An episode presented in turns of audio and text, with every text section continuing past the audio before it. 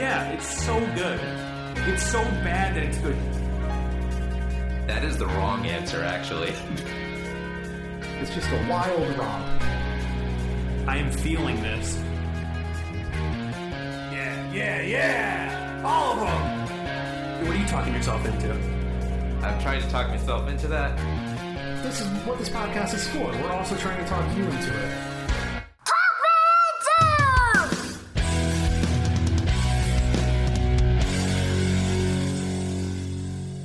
Thank you for listening to Talk Me Into, the podcast where a group of friends try to talk each other, and maybe even you, into liking what we like. This episode, it's Touche Amore. My name's Dan, and I have a tattoo of E.T. hugging Michael Jackson, which entitles me to a lifetime discount at my local record store. My name's Jimmy, and when I was six years old, Dan and I dressed up as the Blues Brothers for Halloween. I'm Jeff, and in 1993, I visited the White House and was sad because I didn't get to see Bill Clinton. Want to know something funny? What's that? We keep a list of random facts, and the Blues Brothers Halloween costume is one of mine as well. That's funny. I feel like you guys do that more than just when you were six. no, that was the, that was the only time. But what people I've brought up the Blues Brothers a couple of times. Yeah, no, but what people may not realize is because of the age gap. When Jimmy was six, dressed as Jake Blues, I was 14. fourteen, dressed as Elwood Blues. So Nearly is this a like man grown. Blues Brother 2000? No, it was just weird and funny. we had fake sideburns. oh, it was great. Yeah. This is the part of the show where if you leave us a review or a rating on any of your podcast apps, or you send us an email at talkmeinto at gmail.com or tweet at us at talkmeinto on Twitter, we will read them right here. We will comment on them and we will maybe say thank you, depending on if the review is positive or negative.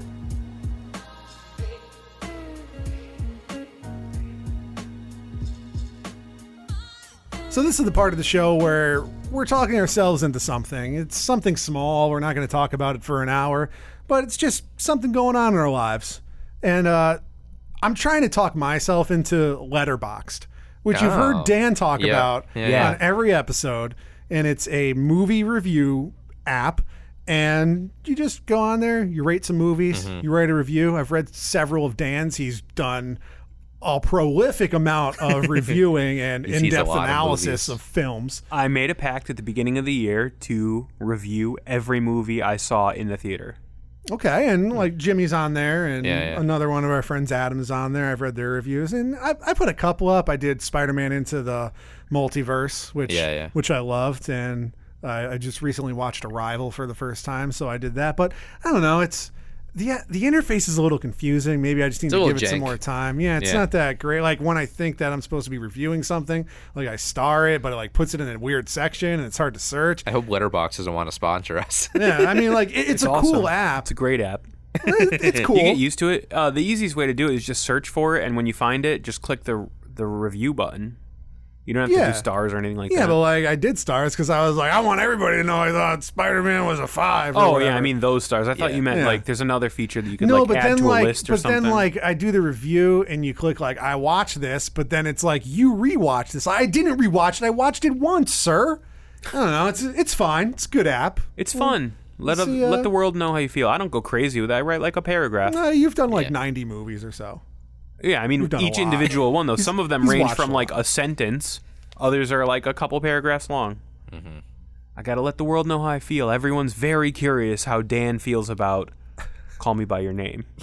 Great movie, Jimmy. What are you talking yourself into? I am talking myself into growing my beard out. Yeah, I like this. So this is great. Probably not as long as Jeff has done. I've seen some year long beards. I've Oh, seen yeah. some eight month long beards. I've seen them all. Um, I'm probably not that long. I'd like to get it at least maybe a couple inches. That'd be fun. Yeah, well, human hair grows about half an inch a month. Yeah. So. So You are so in Jeff's ballpark right now. I love know. it. And I, I've been ahead of the curve now. Like at my job, I was the only one with a beard Mm. three years ago. Every single male in my department has a beard, and Yeah. most of them aren't very good, and they shouldn't. Well, you you were ahead of the curve, and then you went far beyond the curve. Yeah, and then I Yeah. toned it back, You- and I keep a respectable beard You now. do. You You you do. once reached Now, to the layman, this may be confusing, but there is such a thing as terminal length. I never reached terminal length. Never. Wow. No, I shaved it before I reached terminal length.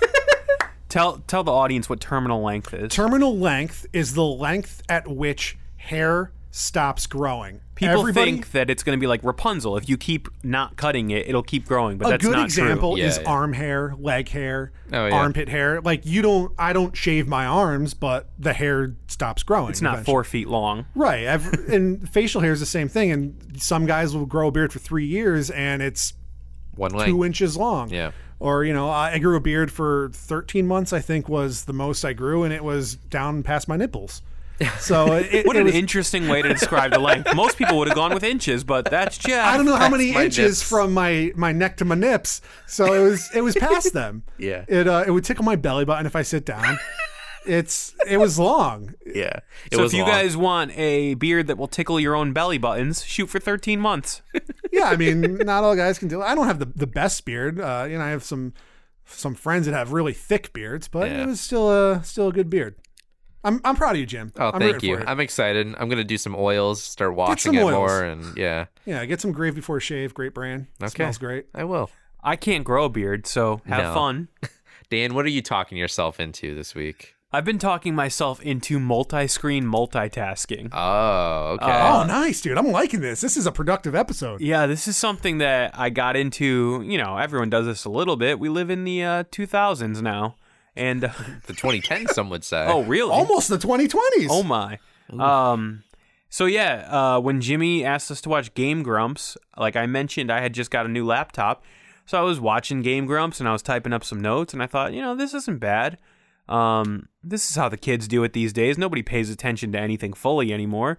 We've got phones, we've got laptops. No, dude, on my phone, I could have YouTube playing in the corner while I'm playing Power Rangers All Stars to get my dailies met. Yeah. nice. and uh, we're never fully enjoying anything anymore, and that's No, that's never. the way of the No. world.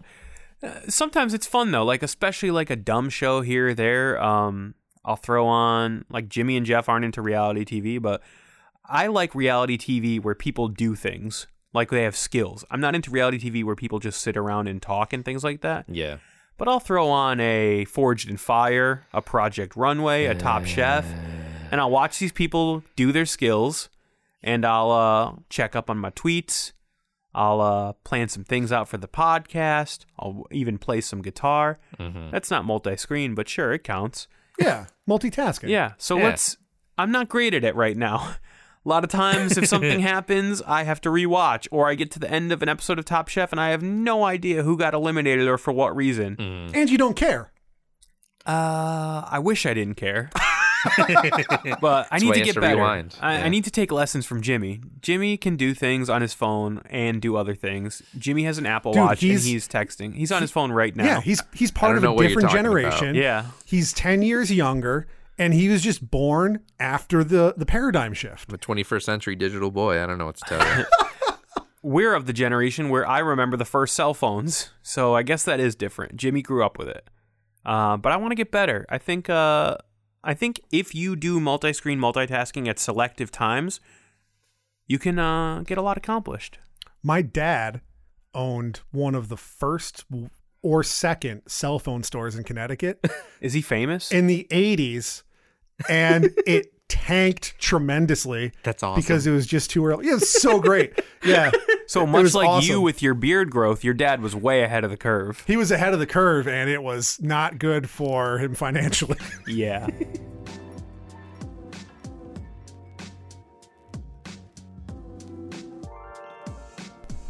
this episode of Talk Me Into, I'm going to try to talk you guys into one of my favorite bands. I would say, mm-hmm. I would probably say top five recently. Uh, Touche Amore. They're a post hardcore band from the Los Angeles area in the great state of California in these here United States. Are they a post-hardcore band?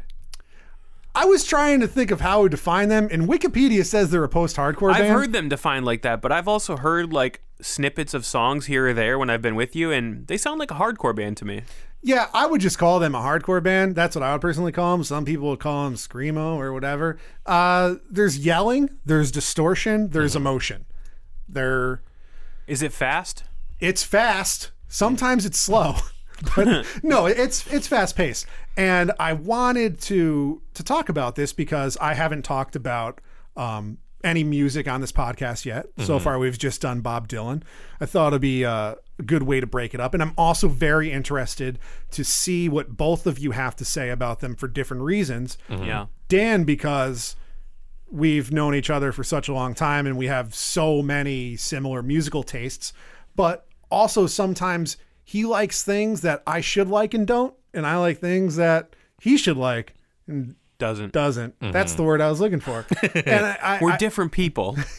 we are. Um, but I'm I'm just curious to see if if you'd like these guys. And Jimmy, I know that we do have some similar interests. Yeah. But I don't know how you stand on music like this, like punk, hardcore, really loud, aggressive, in your face music like this. I don't mind it. Uh, probably the hardest stuff that I really listen to is H2O, mostly because of you guys. Okay, so that's still a little little Yeah. wider. Quite a Still- gap between H2O and Touche Amore. There is a yeah, gap. so I've heard. So um, yeah, Touche Amore has been around since 2007, and I didn't know who they were until I want to say 2010, 2011.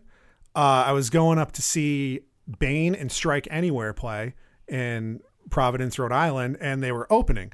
And I remember clearly seeing who was opening for them and not knowing who Touche Amore was and thinking it was mm-hmm. a silly name.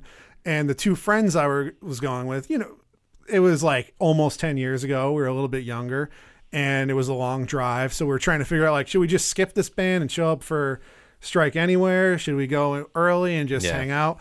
And we, we just got there. We happened to get there early. I've never heard them, had no idea what was going on. They hit the stage. And usually when I go see shows like that, opening bands, even if they're good, I'm just like, yeah, they're good, whatever. They instantly just captivated me with their stage presence, the music itself. It was awesome. I bought their first EP, which uh, was on a seven inch, and they were all out of their first album, which had just come out, maybe like a year before at the time, um, which I obviously recently bought. And I've loved them ever since. And I know them a little bit by name um, because, like Jeff said, uh, we were involved in the quote unquote hardcore scene, hardcore punk scene for a while. And I just knew a lot of people that listened to them, and they actually get some pretty good critical response even outside of that music style. I've heard them mentioned on NPR um, under the music review section. I, I think they've gotten a little bit of mainstream attention because, like I said, I haven't listened to them a lot, but the fact that the name buzzes around uh, means that people are taking notice. Um, one thing I know about them a little bit because I've been friends with Jeff and I find intriguing is they seem to be really into uh, like the vinyl collection They really are. I was going to of bring that uh, up. subculture. They have um, they have an EP and then four full length albums. Yeah. or yeah, and in between them, they have a slew of split seven inches with bands who I never heard before, like La Dispute. I got into them because of Touche Amore. They have a split with them. Um, they release a bunch of singles, A lot live on stuff. Record Store Day too, right? Yeah, they have Record Store Day stuff. They just released their EP as a 12 inch on Record Store Day within the last year or two. So I picked that up. Um, a whole bunch of different pressings, different colors, like all these crazy releases. They have every maybe like four or five, seven inches they release. They release like a pizza box style box set. I think they're up to three or four now. I don't own any of them because I just miss out on them and I already own them anyway. But for collectors, it's great. They they're really into releasing cool, unique um, vinyl records. I'm And into e- that. and even when they release seven inches, like the packaging on all of them is different. It's interesting. It's artistic. They released a flexi disc with a couple songs on it, which is just like they used to be in magazines, like before our time. You would like get a National Geographic and then rip out this like piece of paper Yeah. vinyl that had like whale songs on it, which I own one of those. Oh, and weird. like they used to be in like cereal box and stuff, but it's just this plastic sheet that's a square in the record. You, you That's just play it like a regular record. yeah, so they do cool stuff like that for collectors. So Jimmy, what's your exposure been to Touche Amore so far? Zero. I've never. I've heard of them. I am loving That- this. That's that's about it. Um, I'm interested. Uh, I've heard you talk about them a lot. Um, so I'm I'm super interested. I, I've never listened to one song, never listened to any album. I don't own any of the I albums. like I like that. I like going so into it. I'm very blind. So um, I'm excited because I obviously people know I like music. Um, so it's something going into a little bit of a tangent. So for me. far from what I know from you, though, you seem to have drawn a sort of line in the sand when it comes to screaming vocals.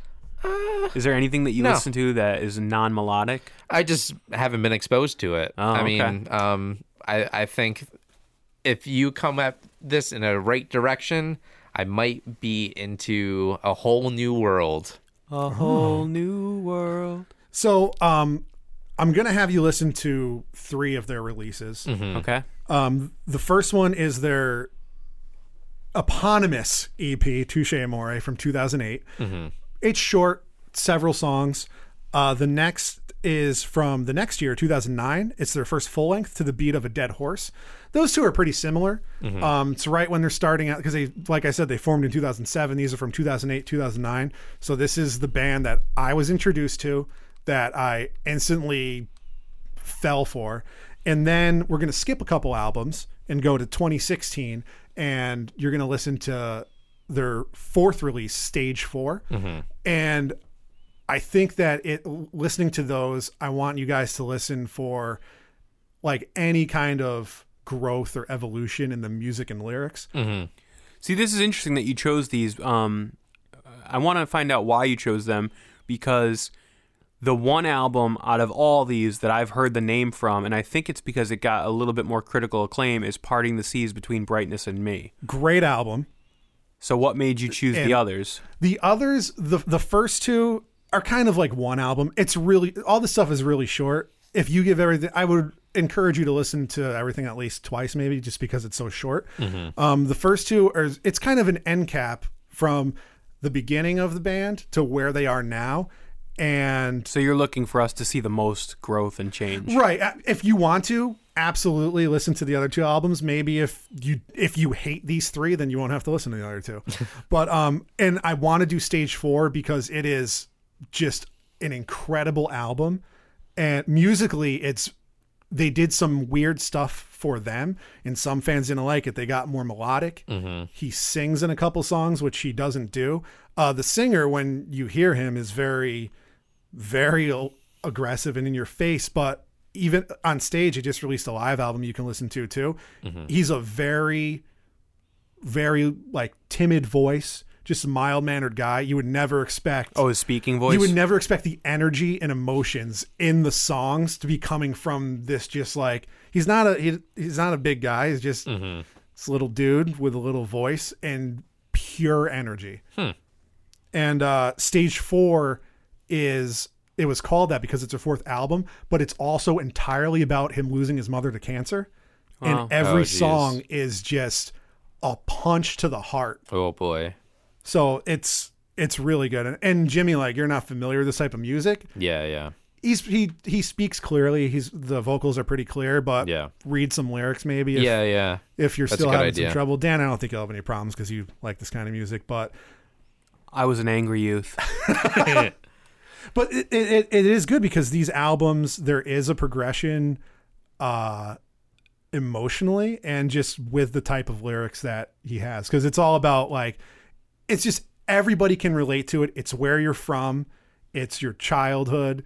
It's loss. It's regret. It's everything that everybody has ever experienced is in these songs. That's a bold statement. I'm excited to listen to this. maybe not Yeah. everything. He doesn't really talk about going to the bathroom or anything In a sink. No, I'm looking forward to this. Like I said, they've been in my periphery, or I've noticed them peripherally Mm-hmm. for a while now. So, yeah, I'm gonna sit down and give them a good, good hard listen, and I'm gonna have a lot more to say than you guys did about Bob Dylan. hey, listen, man, we're cha- Bob Dylan. I had one small page of notes. Game Grumps, I had like seven pages of notes. Oh boy. So we're we're Huh, that's growing. kooky. I know. I, I realized that uh, I should have taken more notes, and I'm going to take a lot of notes for these. I'm I'm I'm going gonna song take, by I'm gonna take a lot of notes too. because Okay. there's not many songs. Um, So when we come back, um, we hope that you will have listened to Touche Amore EP from 2008, To the Beat of a Dead Horse from 2009, and Stage 4 from 2016 by the band Touche Amore.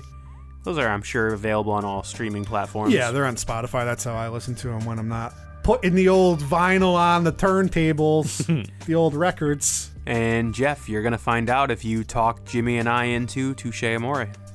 Let's go, boys. Da, da, da,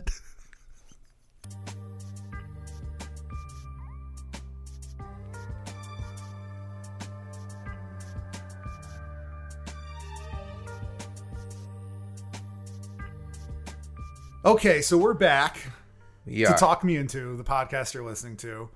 It's been a couple weeks since uh, I gave these guys the opportunity to listen to a few Touche Amore albums, and uh, I think we should just get right into it, right? We should. Sure. Let's let's just get right into it. We've Let's talked do it. enough. Let's do it. All right, I'm going to throw it to you guys. Let's start with uh, their 2008 EP. Touche Amore. It uh, starts off with the song Negotiating the Charade. First thing I wrote down is this man is gonna hurt his voice. um, uh, um, I, I felt it was a pretty standard hardcore fare. Nothing blew me away, but it was enjoyable. Right. I like the um the breakdown in it. It reminded me of some like power violence bands, which is a little bit different than your standard fare for this genre. But yeah, it was a it was fun, fun opener. Um, And- and Huckleberry. it- it- it's oh, sorry. also it, it also brings up a recurring theme with them uh, where they're from, Los Angeles. Yeah, Oh and yeah. uh, he, he doesn't like it. I mean, a lot of people don't like where they grow up, Yeah. and at Yeah. this moment in time, Jeremy, the lead singer, also does not like it. yeah. Yeah.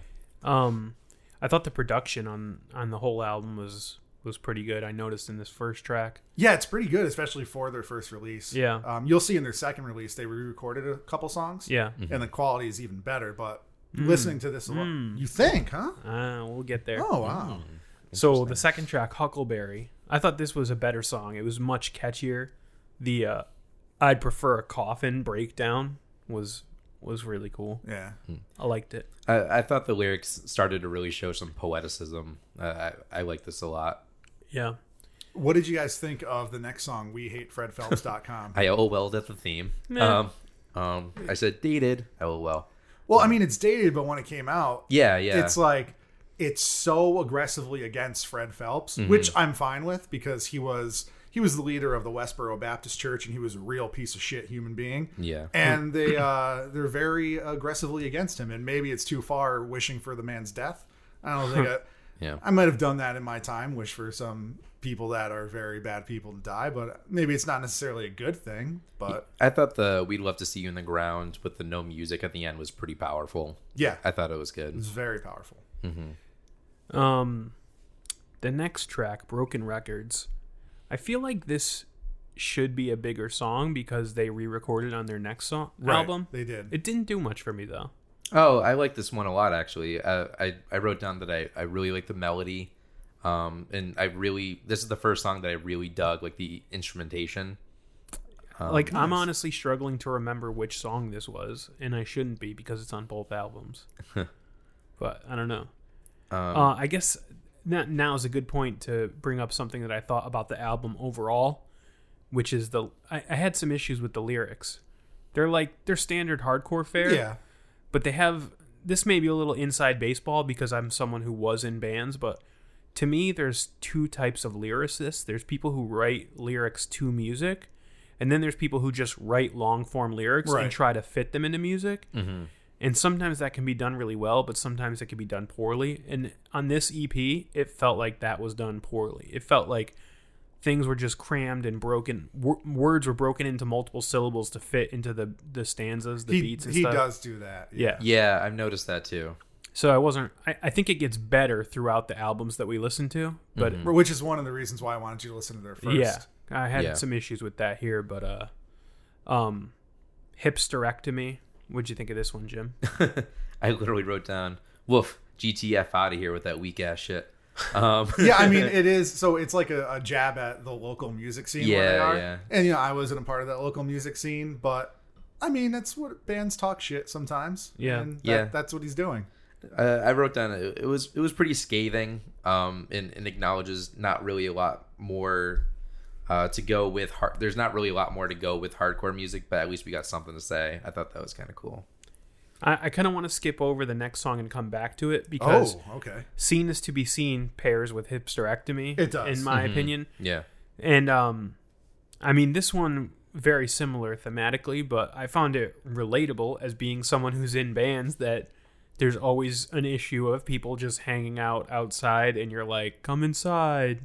Yeah, it's, It reminded me of a song that my band had, "Parasite," which is uh, yeah, that's actually about the exact same, the subject. um, I thought the the breakdown was interesting. All those weird little hammer-ons. It was cool. Yeah, it's it's. I mean, I'm not saying that it's uncommon to hear in music, but for the scene that they were a part of, a lot of that weird lead guitars aren't everywhere. They're not in every band. A lot of bands Yeah. just go chugga chugga. Yeah. Yeah. You want to talk about changing lanes, Jim? Um, I just wrote down. Uh, I didn't have a lot to say about it. I just said that uh, overall I liked it, and it was an instant head bobber. And Yeah. I was like, eh. This was my favorite, well, second favorite um, song on this EP. I thought that his struggle with religion is interesting, um, especially when you can look forward at some of his future writings that we heard. Yeah, Um, it was just an, an interesting take on the subject matter. But my favorite song on the album was Honest Sleep. I thought it was musically and lyrically very adventurous and at the same time catchy. yeah, there was like a melodic breakdown in the middle, and I was like, oh, I'm digging this. you weren't expecting it. No, I was like, oh, that's really with it. cool. Yeah, I liked it a lot. Uh, it was also my favorite song of the album. Yeah. Um, overall, I thought, um, like I said, there there was good production on it. Um, I liked the tone of the guitars and the drums. I also specifically noticed the bass was standing Yeah. out more than a lot of bands in this genre. Yeah, and yeah. I was like, hmm, I wonder if Jeff notices this as a bass player. I I've noticed it the first time I saw them on stage. I noticed Yeah, it, and I, I noticed it, and even even further, one one of my favorite songs from them, "Gravity Metaphorically," is on a seven inch they released, and it the bass there just punches through. Yeah, it's very good tonally, and the Right. performance is really good. Um, I thought the album was a, a little too metal or metalcore for me. Okay, that's fair. It was reminiscent of Shipwreck. I don't know if you listen to Shipwreck AD. Yeah, I have- do enjoy them. They have an album Abyss, which I really like. That this reminded me a lot of, especially the singer. What did you think overall of the album, Jim? Um, I know you guys were worried about the screaming vocals, but uh, as I was going through it, I kind of realized it was it was more of a tool to kind of drive through like the instrumentation and the ideas. Yeah, So, Um, as someone who hasn't really listened to this type of music, I believe regularly or just mm-hmm. because you love it, Yeah. was it difficult to understand what he was saying? Uh, at first, and then as I was going through and reading the lyrics, I I, I can kind of figure out what what he was mm, saying. it's like unlocking a puzzle. Once you read the lyrics Yep. once, then Yeah, after yeah. that, even if they don't, you don't remember them word for word, mm-hmm. you get the gist of But it. But even in this genre, I mean, we're used to it, but I think that he- Touche Amore has a really good. The, the the vocals are really clear. Yes. Even though he's screaming, out of all other bands that have the style, I think that you can decipher him the easiest. I agree with that going forward. And on this album, it's easy to hear his vocals, but one thing that makes it more difficult is the lyric thing that I was me- when he breaks up syllables. Yeah, he's breaking up words into weird combinations of syllables, so you don't even know where one word ends and the next begins. Mm-hmm. Um, Yeah, overall, I, I thought the album was pretty good. Um, it, it's obviously a little bit heavier than things that I would normally listen to. Um, I couldn't help but draw comparisons to H2O and maybe some early Hostage Calm just because that's that's what you're used to. yeah, it's what I'm used to, and it's a little bit harder, a little bit faster. Um, And from a music theory point of view, because you have a little bit of a music theory background Mm-hmm. like I do, did you appreciate one thing I noticed right away was their interesting interplay with dissonances and like diminished chords and things like that. yeah, yeah, I, I thought some of that stuff was. They're really willing good. to go like dark places musically Yeah, that are And I mean, moving forward too, we'll get more into it. But they also, I think that their music and how they're playing it at that time mirrors the lyrics. Because when when everything's like kind of quiet and calm, things mm-hmm. might drop out a little bit. And when he's coming back with just like something lyrically like emotional or something like something angsty, yeah, mm-hmm. it does a perfect job Yeah. of just going just flowing with him. And a lot of times the songs will just stay aggressive stay aggressive stay aggressive. Yeah, one thing I look for when I listen to this type of music is a big reason why I don't listen to this type of music more often is I got to a certain age or whatever you want to call it, maturity, whatever, where I started to say like, why do they have to scream everything? Like I understand screaming if it emotes the reasons you're talking about, if it backs up the emotion of the lyrics, but uh, there's a whole genre of hardcore music, like posi hardcore, positive, that makes zero sense to me anymore because you're literally talking about how much you love your family and you're screaming it at the top of your lungs like you're murdering someone. Yeah. I think that gets better towards the later albums that we're going Right. to talk Well, to. this is definitely going to come back up. But Yeah, yeah. But yeah, overall, um, I was I was fairly impressed. Uh, I thought the band themselves were really tight. Um, there were there were a few little moments that impressed me, like uh, "Broken Record" and "Honest Sleep." yeah. Nice. All right, let's talk about the their first full length album, which is not much longer than their EP. Yeah. To the beat of a dead horse, mm-hmm. released in 2009. Dan, you start this one off. Um, I like this album more overall. I thought that um, lyrically the album is more thematically connected, and uh, I liked how it sort of had an overall message of dealing with the difficulties of anxiety, depression, and mental health. Right. Um, and that starts right off the bat with the first track, and now it's happening in mine. Um, I thought that was an honest look at what life is like dealing with those issues. Mm-hmm. And there's an interesting little tidbit that I picked up. I don't know if you guys picked up on, but there's an an Ian Curtis from Joy Division Yeah, burn in there. there is. And That line about I'll ask my questions to Morrissey because Ian Curtis leaves me hanging. Ian Curtis was the singer of Joy Division. Okay. He hung himself. Oh, okay. That's interesting. That was a dark line there. Yeah. Yeah, I didn't. He know leaves that, me hanging. There's some really dark stuff in, Yeah. in Yeah. these songs.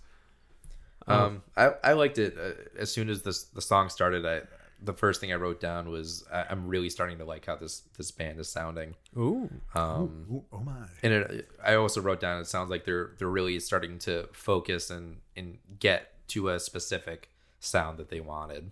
Yeah.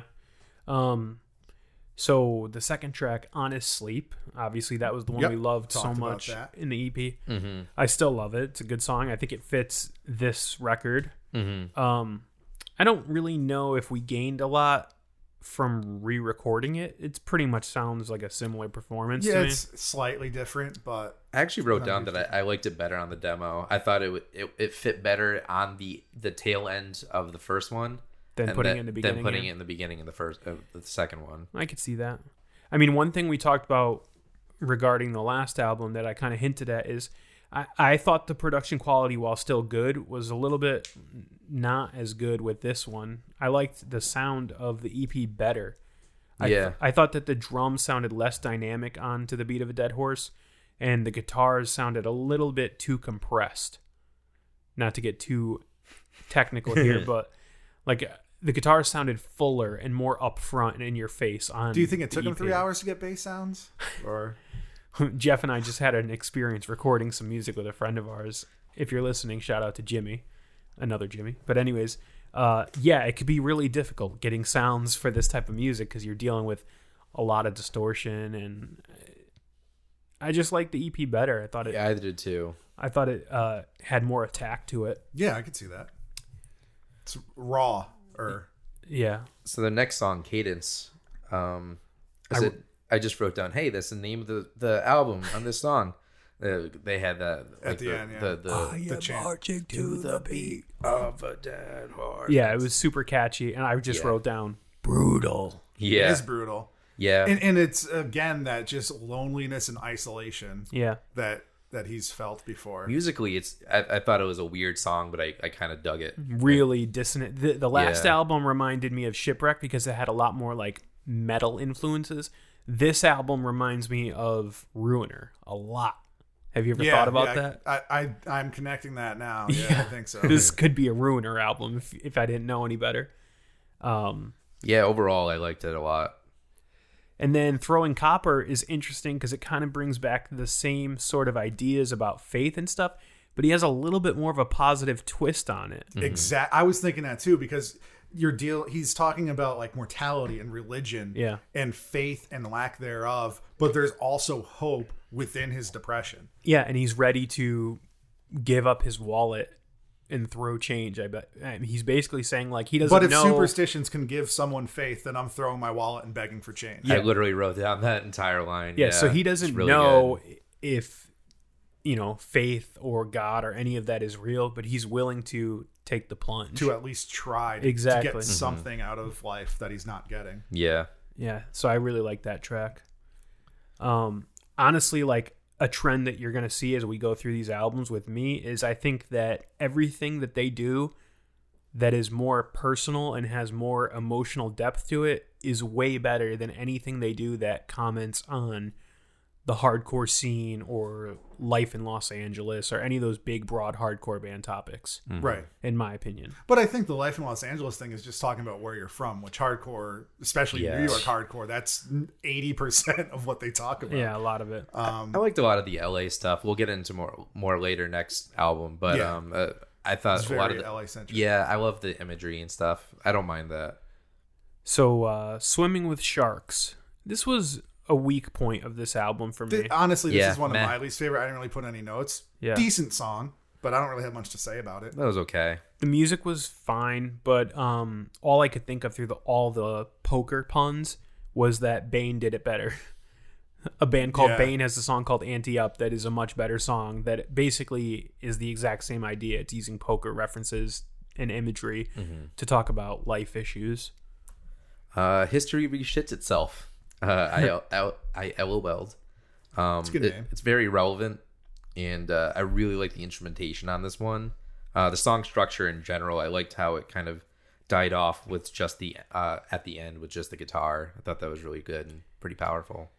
Yeah, I like the subject matter and I like the song, but I wish it dove a little deeper lyrically into the issues of gay marriage. Um, instead, they seem to settle for just surface level anger against those who voted against it. Yeah, it is. Because even, I mean, I listened to the song for the last 10 years, Yeah. and it took me a while to find out what it was actually about. Oh, really? Because it's kind of, just an angry song. yeah, it's just an, ang- uh, that's what I thought it was too. I thought Mm-hmm. it was just an angry song. I didn't connect the dots that it was about gay I- marriage. Yeah, I, mean, I- didn't even know that. Oh, I I'm guessing, but that's what I put together. It is. I I actually looked it up Yeah. just to confirm. And I- there's a quote from Jeremy about it. Yeah. Um and like one thing I thought of was um the band that does our theme song, Hostage Calm, they have a song on their self-titled album called Ballad Stones, which is similar subject matter, but they attack it with much more depth and they look at multiple sides of the issue. Sure, there's anger there for people who are limiting the rights of people, but there's also talking about what it feels like to be in that situation and it's just a little bit more three-dimensional and i would have liked the song if it addressed that a little bit more i think Yeah. Uh, Suckerfish. I liked it, but not a lot to say about it. same um, i thought the breakdown was interesting they their use of some dissonant chords I think it, lyrically it's pretty deep. It's one of the. It's another personal one where it's a call for help. Yeah. And, but he pushes everyone away that does try to help, Really? even though he's looking for the help. to me it just seemed like a i'm in a bad relationship song i don't know maybe i misread it. Could it be too. I don't know. Um, I mean, I think I said what I had to say about Broken Records. I think it's a pretty straightforward, angry song. I wasn't really sure why they felt the need to re-record it on this album, but Yeah, I, I thought it was almost kind of like um, like an interlude, like uh, like it's going from the other song to the next because it was already on the other one. I don't know. That's just how I looked at it. did you have anything for nine? Um, I really like the frantic nature of the song, um, and uh, I really like the end of it where it just said, "I um, I still have stories to tell." I thought that was cool. I didn't have much much thoughts for this one. Okay. Um, oh, always running, never looking back. Um, I thought was lyrically more poetic than most of the tracks on the album, Mm. but musically sort of the least interesting. Yeah, this B side I don't think has just been that great Yeah, personally. there's a chunk in here that's mediocre in my opinion, Yeah. and it goes from broken records through always running, never looking back. Which implies that you liked Adieu. I did like Adieu. Same here. Let's get into it then. Um, I think that it puts a positive spin on the album's overall theme. Um, I like that he insinuated that he's going to keep fighting in the face of depression and anxiety, even if it's the last or only thing he can do. Right. I mean, he even says that in the the last part of it. I was not born with a strong voice, and uh, but I'll be damned if I go out quiet if it's the only thing I'll lose. Yeah. I mean, that's metaphorical and also real. Like as I said in the er- opening of this episode, he's a very soft spoken guy, but he's still putting it out there and just using his voice to get his message out and get everything else that is all bottled up inside of him out. Yeah, I love the beginning of this. The 1231, I counted down the days till I waved goodbye to that early grave. Oh, 101, the weathers hasn't changed, but the story's over. Yeah. I just thought that was stupid powerful. it's um, really definitely a cool close to the album. Yeah. And it's interesting that they've spent however many tracks telling us 11? 11 tracks telling us, you know, what a bad situation he's in, but that he goes out kind of on a positive note. Mm-hmm. I thought that was cool. Yeah, overall, I like the album a lot. Um, but I I just felt the EP was a little bit stronger, a little bit tighter. Oh, really? Yeah. See, I liked uh, this album, and I think the reason is because of the lyrical themes. Yeah, I, I I think a lot of the lyricism was very poignant. Um, but and I enjoyed them. I just I just felt musically it was a little bit tighter on the first one, and just like s- structure wise. I felt like you could get the first feelings of growth with this. Like Yeah, yeah, maybe they're interested in being more than a metalcore band or a hardcore band, whatever. Um, yeah. But let's get to the granddaddy of them Let's all. get to stage four. Now, like I previously said, this album is their fourth album, so there's a there's a two album jump from where we just left off. There's a slew of splits, seven inches along the way. Uh, and seven years. Everything is on Spotify. I think they have they just have a live album that came out after this too to celebrate their 10 year and thousand shows. So I mean, go listen to that if you want. But this one is very thematic, and every song is about his mother's death to cancer, Yep. yeah. and it is very emotional. And even wh- when I told you guys like we're gonna listen to Touche Amore, I was like, this album's good. And I listened to it before taking any notes, just in like the car ride. Really listening to it, like dissecting everything, just on the drive home from work, and I was choked up like the Yeah. whole time. It's such a powerful album to me. Yeah. Uh, let's start off from the beginning. Flowers and you. Uh, Damn. I got to say something before we go track. oh, okay. Unfortunately, I have to spoil the surprise because I'm not going to be able to discuss this without revealing that I love this album. Me too. This is one of the my favorite albums I've heard in a long time. I'm so glad. Yeah, yeah. Me too. Me too. At first, I was worried. Like I listened to it, like you said, one time through. I think I was working, and it was just sort of on in the background. Right. And I was enjoying the music, but I was worried that it was just like sort of a standard screamo failed relationship album. Oh no. Then I read the lyrics, and, And, it broke uh, you down. Now let's go song by song. Okay. Flowers and you. Damn, I like this song. Um, you can feel the grief in the lyrics and the tone of his voice. The tone of his voice, especially, you can hear it a lot. Just the grief and sadness. Yeah. He's he's uh apologizing for not knowing what to do or say to his dying mom, and Yeah. for giving her a hard time when she was trying to get him into religion because she was a religious person or a believer. I don't know how into it she was, but he Yeah. isn't, which is dealt with previously, but also continuing on this album. Yeah, it's definitely a powerful opener. It's catchy and emotional, and it is extremely relatable if you've ever lost someone because Yeah. everyone wants to talk about what it feels like to lose someone. But there's also an immense amount of guilt that you carry for the way you reacted to them and their illness, or you start overthinking. Or even before, like a- Exactly. a, fight you had five years yeah ago. oh the last thing i said to them was this or i lied to them at this point and yeah that it was super powerful. Um the next track new halloween um listening to this song and reading the lyrics so not the first time i listened to it but the second time when i was reading along literally made me cry. Um, it reminded me of how i felt after my grandmother died uh, just having feelings of inadequacy in the face of loss. Um, the part where he talks about um, the place that he wanted to be and he was supposed to be her light but he kept going out and yeah, it was just back to back. It just killed me. Yeah, it also um, had the. Um, he was talking about still not being able to hear the last message, which I think we go into Yeah. further we'll down the to that. line. Yeah. Um, But he's all. It's also just. It's him. It's a year later. He's trying to keep his mind off of things and move on with his life. But then he'll hear a song that will remind him of his mother, and he just breaks down again. like track two on Benji or what Sarah said, which I had to look up, but apparently those are both songs about losing a loved one. Um, Rapture. Yes.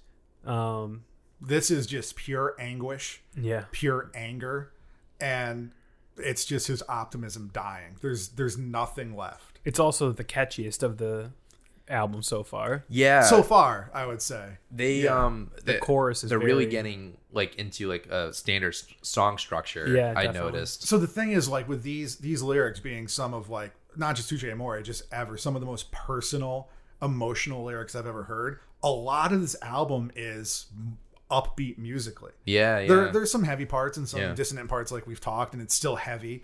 But it, this it does it perfectly, like I said before. Like the parts where he's kind of like chill. There's like lighter guitar parts and But- slower slower beats. And when he gets like really really sad, depressed, anger, angry at himself, at cancer, at whatever, the music flows with it perfectly. But it's still upbeat. I, I agree, but if you look a little deeper, I don't know if upbeat is the right word to describe it because it's not happy sounding. Okay. To me, it's sweet. It's nostalgic sounding. The guitars are so melodic that it calls to mind, I don't know, like something from childhood. It's just how Okay, I yeah, felt because when I it's not like it. pop, so maybe upbeat is the wrong word. Yeah, to me it just sounded I just kept thinking the word like sweet, like like high moments in your life. I don't know. But uh yeah, I agree. displacement. Um it's interesting if you hold this song up as a sequel to Changing Lanes from the first album Yeah. because he's still unsure about the existence of God and he has a lot of anger, but he believes that there's a chance his mother could be looking out for him. It definitely seemed like a more mature look on faith and belief and things like that. Yeah, it was definitely an interesting look at his struggle with faith. and I think everybody does too. Uh, he questions the faith of his mother because the God that she loved decided to let her die. Yeah. which I think everybody has faced at some point. She was only sixty nine, and she she which he mentions in here, which is still pretty young for somebody to die. Yeah. and um. He does ask about like if his mother's looking out for him or if it's God. Last week I crashed my car and I walked away unscathed. And Yeah, did he actually get into a car crash? I'm sure I Yeah. don't see why he would lie. Yeah. Yeah, Or it's or he's a really freaking good storyteller. Yeah, I, I wasn't sure if it was metaphorical or something like that. But that. he's asking, was that you? Was that God? Yeah. What was that? I And- like that And it gave him again a little bit of hope. Like we're talking seven years later from the previous album, he's still looking for something. Yeah, I almost looked at, at this kind of like we'll get into the next song too, but I thought the these two kind of like are yin and yang together. Um, displacement, and then we get into benediction, um, where it's definitely my favorite song on the album. It was like, oh man, this dude could sing. This Yeah. is the first one where he just like singing Yeah. entire yeah, time. and I, I thought it was so appropriate. I mean, it sounds like he found his faith. He found Jesus, possibly. Hmm, I don't know about that. To I don't, me, I don't think You don't think so? I don't think so. I think he has some semblance of a personal faith, but to me, there's a lot of anger towards her, his mother's earthly friends who are singing the benediction at her funeral, Right. Um, and that he feels some level of hypocrisy there. Again, going back to the how can you worship a God that let you fall apart and things like that. Um, Because he knows he's never going to get over the loss. Yeah, yeah. But to me, um, like this is what I was talking about earlier about why are you screaming in moments when you shouldn't be screaming. This is a great example of when it's done the right way. So when he's re- having remembrances and dealing with pain and stuff like that, he's sort of spo- speaking or singing. But when he gets to the anger and the hypocrisy of the benediction, that's when he screams full out. And yeah, I feel like it's earned. Like he's screaming because it's warranted, not because it's Yeah. the genre of music. Yeah. I just thought it was awesome album structure to place those two songs next to each other. And, for sure. yeah, really good. and that theme comes up again. Obviously, the loss of his mother isn't just a crisis of grief; it's a crisis of faith. And um, uh, maybe we should just take them out of order to talk about posing holy, because Okay. I think that sort of goes with this theme as well. Yeah, About Yeah, it's like his friends are they either pretend to be religious or they trick themselves into thinking that there if there is or isn't a god just to because they there's can, a loss. Yeah, right so Yeah. they can, they can feel better that oh this person isn't here but they're doing better and they want them to be somewhere better so they trick themselves into thinking it i think that's a really good connection to skip to posing holy yeah. Um, so then to backtrack, um, eight seconds. Jimmy, I don't know if you know this. I looked it up because I was curious about the title. The only thing that eight seconds jumped out to me as is something to do with rodeo, like riding on a bull you're on for eight seconds, and that didn't seem like it made sense. So I looked it up, and apparently, eight seconds is the name of the club that Touche Amore was playing the night his mother died. Well, that makes a lot more uh, sense. You didn't know that either. Jeff? No, I didn't know. I Yeah. looked that Yeah, up. that's because it, this is about the song. This is the song about when he got the call that his mom died, and it's very similar to the Gaslight Anthems of '59 sound. I literally wrote that down. I said 'Cause I was it- playing a show down the road when your spirit left your body. Yeah, I was talking about the loss of a friend, so it's it's it's tough to not be there. I mean, I Yeah. know that I wasn't there for some people I lost, and I was there for some people I lost, and the ones that you're not there for are way worse. yeah, And then he even uh, see this is the thing that kills me is he's honest enough to even make himself look poorly. Mm-hmm. So the the section where he talks about ignoring the call, like Yeah. he, he knew that he had call, a, yeah, a- We a need to message, talk. and obviously his mom was ill for a time, and he he had a feeling that it was what it was about. But he ignored the call and he went to the after party and acted like everything was fine. Do you think that was maybe him not wanting to face it because Yeah, he knew yeah. what yeah, happened? yeah, for sure. Um, yeah. I really like this song. yeah, it's heart wrenching. That Now I really like the title too. 'cause how I was very went on. confused. yeah, the, it was a, a club called the Eight Seconds. I don't know where it was, but yeah, look it up. interesting. Would So- you go ahead? Palm Dreams, um, before I knew what this album was about, when they just announced they have an album coming out, they released this song. And I didn't really know what the lyrics were about. It's just like California imagery in my head, just Yeah. like the sunset, the palm trees, 65 on the 5 at 5, which is like the highway out there. It's, it's always just dead stop traffic. So it's just talking about like, imagine just going this Yeah. fast on there. And musically, I love it. It's so catchy. It's really fun. And they do that like background melodies and he sings. And this was the first time like fans heard that. Yeah. So a mm-hmm. lot of comments online, people were just like, You're talking about the on my own happening? section. Yeah. Yeah. They're like, Yeah. what's this? This Yeah. isn't Touche Amore. And I like loved it. I am Oh, yeah. musically in love with this song. It's probably my favorite or second favorite musically. And um, then when you dig into it, when you actually look into the lyrics and you find out what the album's about, I think it's one of the most relatable on this album, even though everybody has dealt with loss. But this song is about regret in not asking the questions you wanted to ask a relative before they went. Um, why did she move to California? Yeah.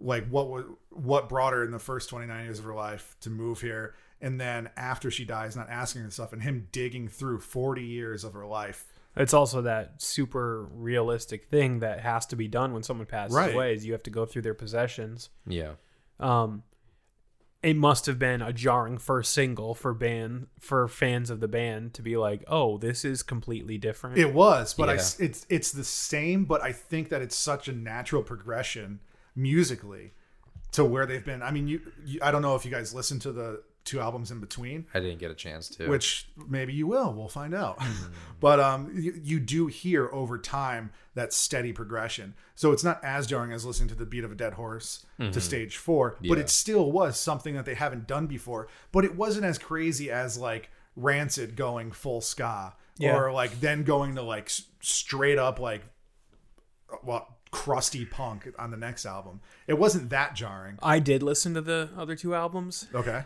I'm Uh, just really giving myself away here, but um, there is a progression for sure. right Um, but there, the biggest leap comes from the last album to this one. I feel. i think so too Um, But I think that this album's really relatable too, just like on a personal level. It feels like the band knew how important it was to the singer, and Oh, this They is just one went for hundred it. percent the singer's album. Like Yeah. totally. Yeah, and, yeah. But and that's fine. it feels like they support him musically. Absolutely, yeah.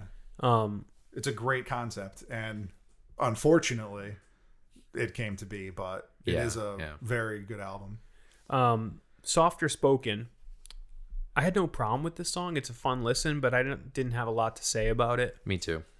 Uh, That's honestly the only song on this album I didn't really write notes yeah, for. I feel like it's sort of just a generic. because everything every other song on this album I think is so good. Yeah. Yeah. that even like this pretty good song Yeah. is just Yeah, let's go over to water damage. Yeah, Uh, details are everything.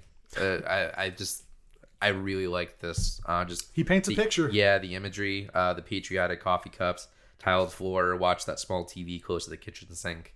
I thought that was like, oof, that was like a picture in my head. I could see it. that was all cool. I almost was feeling like it was a bit much, but then the outro of this song killed me. Mm-hmm. When it goes to the blast beats, it is emotionally terrifying. The line where he's like, "We both know what this is." Yeah, it's they're tr- both trying to delay the inevitable, or they, they know that what's going to happen, Right, but they won't address And it she had clearly taken too much of a medication. by accident. Yeah, and was speaking more honestly than maybe she had been about her condition up to this point. That is just staring death in the face. I- I can't imagine that. And again, it's just paired perfectly with the music. It's so sort of like um, melodic and bouncy throughout the beginning part, and it just gets brutally heavy and dissonant and diminished chords all over the place. Yeah, that was crazy. And then it goes right into skyscraper. Yeah, which is their most relaxed Yeah. musically song. I mean, he's and there was a another female vocalist singing with him, so it was Yeah. even more Yeah. mellowed out. Yeah, I thought this song was super cathartic. Um, I didn't initially I didn't initially like it, but the lyrics like slay me. This is just a truly touching goodbye for the whole album and for his mother. He's basically letting his mother go with a fond memory of her love for New York. And the voicemail message was It the first time I heard it, I like broke down. I was like, "Oh man, this is the voicemail from New Halloween." Yeah, and it's just about her picking up a prescription at CVS. It's not even anything deep, but it's That's the it's way one things that- are, though. And it's I, it's I- so relatable to just like have things like that, especially voicemails. Because I know my mom has had a voicemail. That's of, in um, here.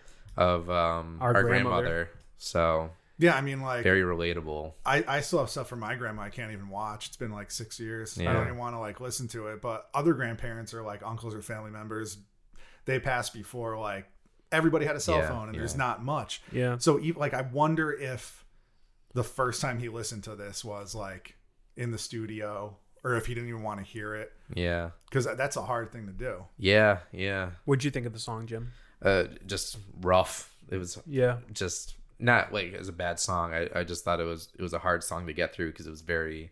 I was like, oh man, this is hitting all the feels. Didn't you feel though that it kind of it was emotional, but it also was like taking a breath. Like yeah, yeah, it felt like it just opened up at the end of the album and just sort of like gave everything over and was like, "Hey, this is this is where I'm at," and yeah, yeah. he's saying goodbye basically. hmm No, I, I loved it. I did read an um, a little excerpt about the voicemail at the end, and he said that there was honestly like a large debate back and forth within the band and and during the process of the recording over whether he was going to put the voicemail at the end, Mm-hmm. and he was dreading it because he knew that every time he played the song live, I don't know. He didn't make it clear if they actually play the voicemail live or if it just brought up the feelings and memory to him. But he was dreading playing it live because he's going to have to relive that every single time. But I think he knows that, and I think the reason why they made an album was so that this can be part of him. Yeah, well, and so he, he, can he face did it. it. Yeah, but I mean, just in general, the whole the whole album, your fourth album, which is a critically renowned album, even outside of hardcore music, Mm-hmm. is about this one thing.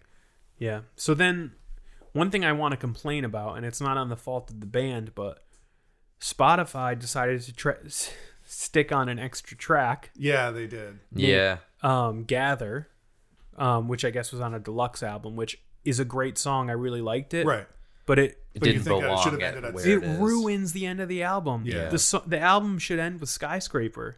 It's the thematic close of the whole piece. And then there's a song that to me feels like it was written before any of this stuff was written. Mhm. It's about dealing with anxiety and stuff, which is cool and it was and it was interesting how it was described, but Well, and it's about him getting triggered by things that remind him of his mom. uh, I don't know if You it's that think so? clear that it's his mom.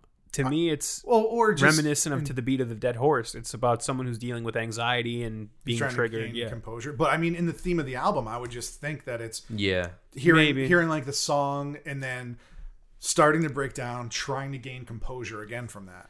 But skyscraper is so open and it's just such an end i wish i wish spotify had an option to leave that off Just make a playlist with all the songs. but while i'm literally that. like as i've listened to it as soon as skyscraper ends and i hear that voicemail i'm just like shutting it off because i just feel like emotionally like i want to reflect on the other songs not listen to something unrelated mm-hmm. So overall, as a band, the three albums you heard, uh, Jimmy, what are your pros, cons? Anything else you have to say we didn't cover? Um. Yeah. Just it's it's hard to say without spoiling at the very end, but um, it's I really, really, really, really, really like this album. Um.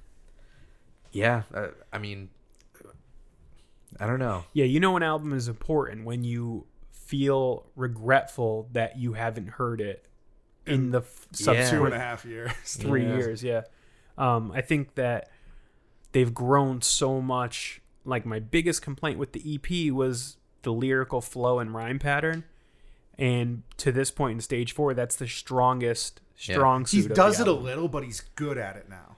it's way more natural Yeah, and exactly. it's there's a thing that i like that happens with good lyricists where it feels like it's hard to describe but it feels coincidental that the lines rhyme like in other words he's writing exactly what he wants to write and it just so happens to rhyme it doesn't feel like he was searching for a rhyming word it doesn't feel like he was writing Right. the lyrics with a Yeah, it sounds like he was just writing poetry. yeah He does have uh, two short books of poetry out. Yeah, too. it doesn't surprise me. I haven't read them, but they they're it's recent. Yeah, that he yeah. came out with it. Hmm, interesting. All right, fellas. So I don't think I have to ask the question, but I will. Did I talk you into Touche Amore? one two three Hard yes. yes Wow. Yeah. This is the most talked into anything we've done so far. You did tell me before you had some very hot takes, Yeah. and that could go either way. I thought Jimmy was going to be not into it. Oh, I, no, I thought really I thought it. Jimmy was gonna like it, but not as much as he did. I thought you were like you. I can never read with certain bands because even though like you like hardcore and you like this kind of music and you like this kind of subject, sometimes I, I can't tell. And I don't listen to a lot of hardcore music on like a daily basis. Right. Um, when I listened to the first EP, I did listen to them in chronological order. I was all set to be like, it's fine for what it is, but I'll never listen to it again. And I still don't really know how much I'll listen to the EP Well, that's fine. or even to the beat of a dead horse. But I, as I mentioned previously, I have been listening to As Survived By and Parting the Seas. I also have a playlist with all of their other singles on there. Yeah. That I could share with you guys. and I like those a lot. So um, I'm going to be going to the record store and buying some Touche Amore vinyl Me too. When are we going? soon. nice. yeah, stage four was like I can't remember the last time I was that emotionally affected by an album. Even like other like Bane's last album to me was very emotional, but on different levels. It was about like you're they're quitting this band they've been a part of for 20 years. They're talking about abuse as a child, all these other and it's super emotional. I love the album, but just to have that one thing. It's basically a concept. Yeah, album. it is Yeah, a concept yeah. album and it's it just grabs you in and you can't you can't get away from those tears. This last week has been so hard because I wanted to talk to you guys about. I know. I've been listening to stage four like over and over and over Me too. again. Yeah. Even on the way here, Jimmy was not playing it. He was playing like Fleet Foxes. And I was like, Oh, you're not uh, listening to Touche Amore? And he's like, No. And I was like, It's probably good because I don't think I could stop myself from talking. I wanted to, Uh, I, w- I was almost gonna put on the other albums, but Dude, um, it's classic. Whenever you're in a podcast, save it for the podcast. It's I like know. you, your friendships get ruined outside of the know. microphone. You Yeah. can't talk about anything. yeah, But uh, yeah, really Yeah. dug this album. Um, I, I don't know if if it was just the first two albums, I don't know if I would be talked into it. But I just think that the song structure and uh, just the concept of Stage Four really, really pushed me over the edge. Even if you like hated the first two, I think you needed to hear them to appreciate stage four even more. Yeah. Oh yeah, for sure. yeah, Which I, d- did like. I'm definitely gonna look listen more into because I've only listened to them once or twice through, but um, the albums in between and some of the EPs and stuff, and I'm really hopeful about where this band is going forward. Uh, I want to buy a Touche Amore T-shirt. I want to see Touche Amore in concert. I, I missed them last time they played at the space, and I missed them. I can't believe I liked it them as much as I did.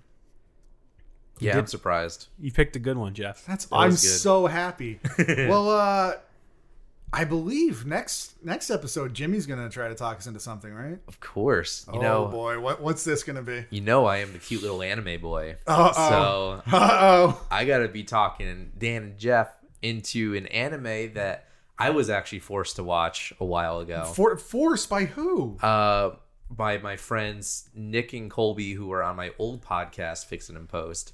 Um, they basically told me, "Hey, we really like the show. You got to watch it. It's called Erased, and it is a uh, it's a murder mystery time travel anime." Ah, I was with you until the last word. I am so not into anime. I'm not either, though. I've tried so many times throughout the years. Like Yeah. I've actually tried. Like I sat there and watched it and so many different series and different types, different Mm-hmm. genres, and I can't do it. I'm so we should also about just this. explain the term anime in case some listeners aren't Japanese familiar. cartoon. Yeah, basically. Japanese animation. Yeah. More generally more geared towards adults or young adults than Typically, yeah. American animation, which can skew younger. Mm-hmm. So this is available on Hulu. I'm gonna have you. At first, I was like, I'm just gonna have you watch the first six episodes, but it is a limited series and it's short, so I'm gonna have you watch the whole thing. It's 12 episodes. Jimmy, Yeah, that's a lot of anime. I mean, Dan 22 watched, minutes long every Dan episode. watched like 20 episodes of Doctor Who. so It is- Doctor Who's better. but- It's it's only like four and a half hours if you watch it all together, which isn't too bad. you know, I'm choosing this because I really think you guys may like it. but I chose something good for you. So uh, have I'm, I'm open to it, Jimmy. Let's do it. So Let's- watch episodes one through twelve. It's available on Hulu. Uh, it's also on Crunchyroll if you're available for that. Um, so yeah, watch it. Okay. In the meantime, where can people find us online? You can find us at Talk Me Into, Talk Me Into on Facebook, talkmeinto.com. And if you want, you can send us an email at talkmeinto at gmail.com. I mean, if you feel so inclined. yes. Dan, where can people find you on the internet? Uh, you can find me on Twitter at Danny underscore breakdown, and please read my film reviews on Letterboxd under the name Danny Breakdown. You can find me on Christian Mingle. no, I'm just kidding. I'm J Date. No, I'm just kidding. You can find me on Twitter. Farmers only. Ooh, yes. Jeff with five F's, two seven on Twitter, on Instagram, large heart on Collider. Boop. And I'm at Son of a Fitch, S O N N A V A F I T C H on Twitter, Instagram, all that fun stuff. Thanks for listening to Talk Me Into. What will we talk you into next? Hopefully erased. Anime? Question mark.